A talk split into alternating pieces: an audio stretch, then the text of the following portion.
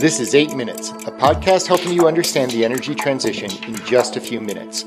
I'm your host, Paul Schuster.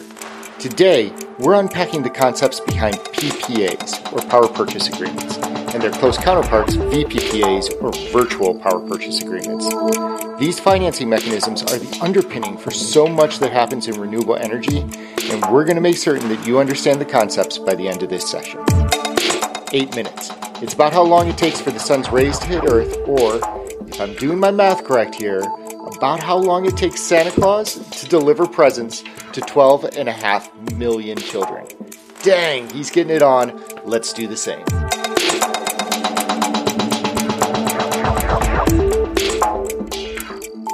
Renewable energy projects can be expensive. A solar system for your house can be fifty, sixty, seventy thousand dollars or more, and a big utility scale project can be on the order of hundreds of millions of dollars. That's a lot of green to cough over in order to go green. And if you're going to take a loan to cover that initial cost, well, the banks want to see some sort of guarantee that there's going to be money on the back end to pay that loan off. Enter the power purchase agreement or PPA.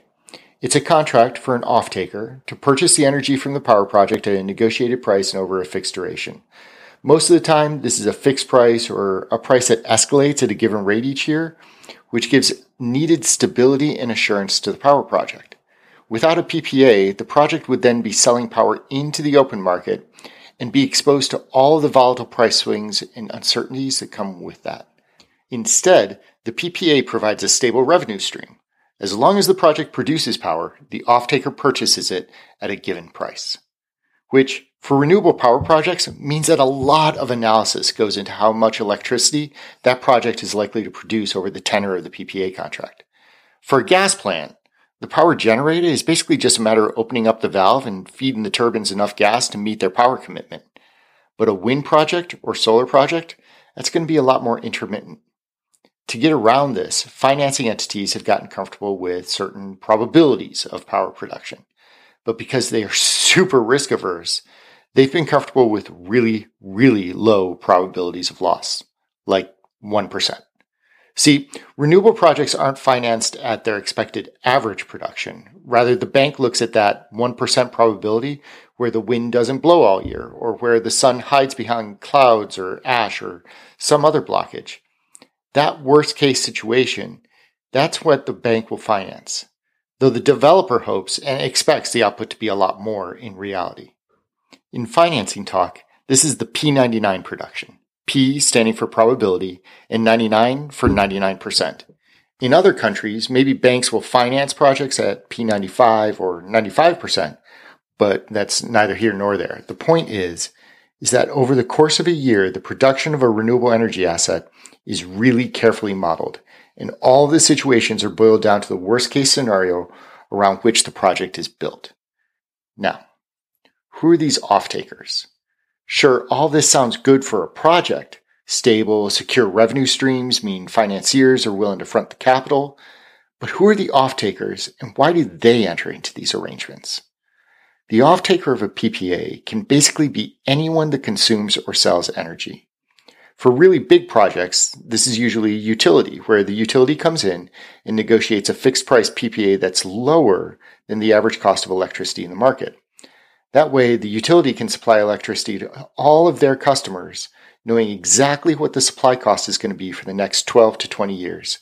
And it keeps the utility from having to buy power on the open market. Wait, did I just say that the fixed price is lower than market prices?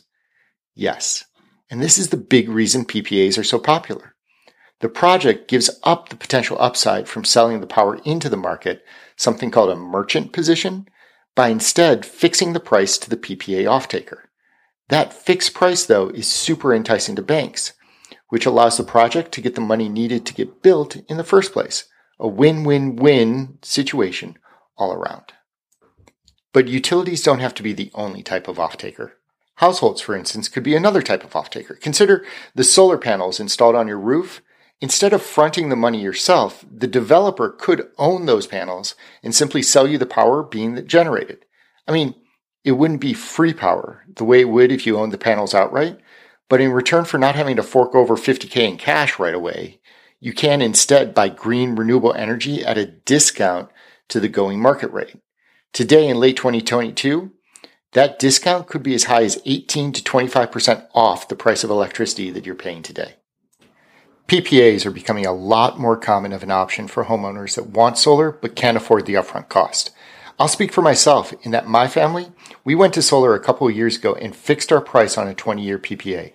Since then, electricity prices have really skyrocketed while our PPA remains constant. It's a relief, let me tell you.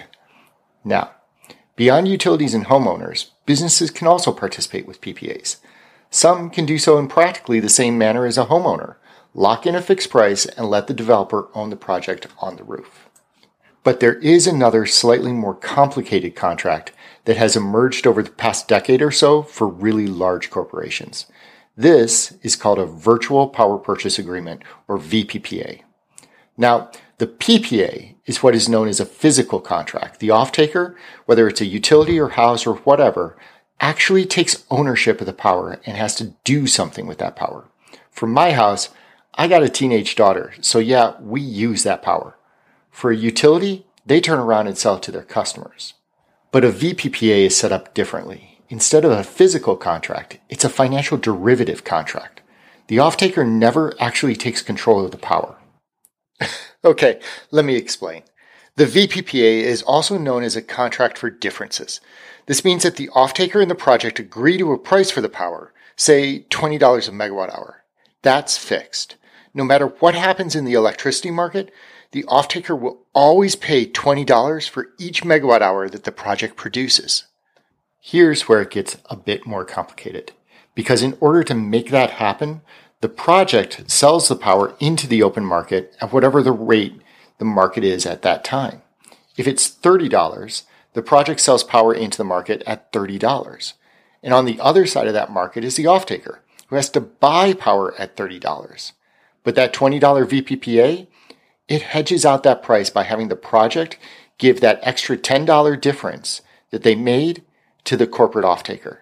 The project then is selling power at $30 and giving away $10, so their power is basically being sold at $20. And the off-taker is buying power at $30, but they're getting an additional $10, so they essentially have bought power at a net of $20. See how that works? It works when prices go down too. Say the project sells at $15 and the off-taker buys at $15. Then it's the off-taker who cuts a $5 check back to the developer to make everyone whole. The VPPA, that contract for differences, is all about truing everyone up based on the difference between the negotiated price and the market price. As you can imagine, lots of additional complexity come into play on PPAs and VPPAs. Complicated structures such as escalators, collars, resource insurance, and other financial tools all help to de-risk that basic contract. And more recently, firms are emerging to handle risk around credit. I mean, these can be 20 year contracts, so credit is kind of a big deal. As financial institutions innovate around how to address that risk, hopefully it opens up the PPA market to be even wider. The PPA and VPPA are two financial instruments that have become incredibly important to the growth of the renewable energy industry. Not consigned to just big utilities or corporations, even households are taking advantage of these contracts to quickly and easily transition to renewable energy. I'm Paul Schuster, and this has been your 8 Minutes.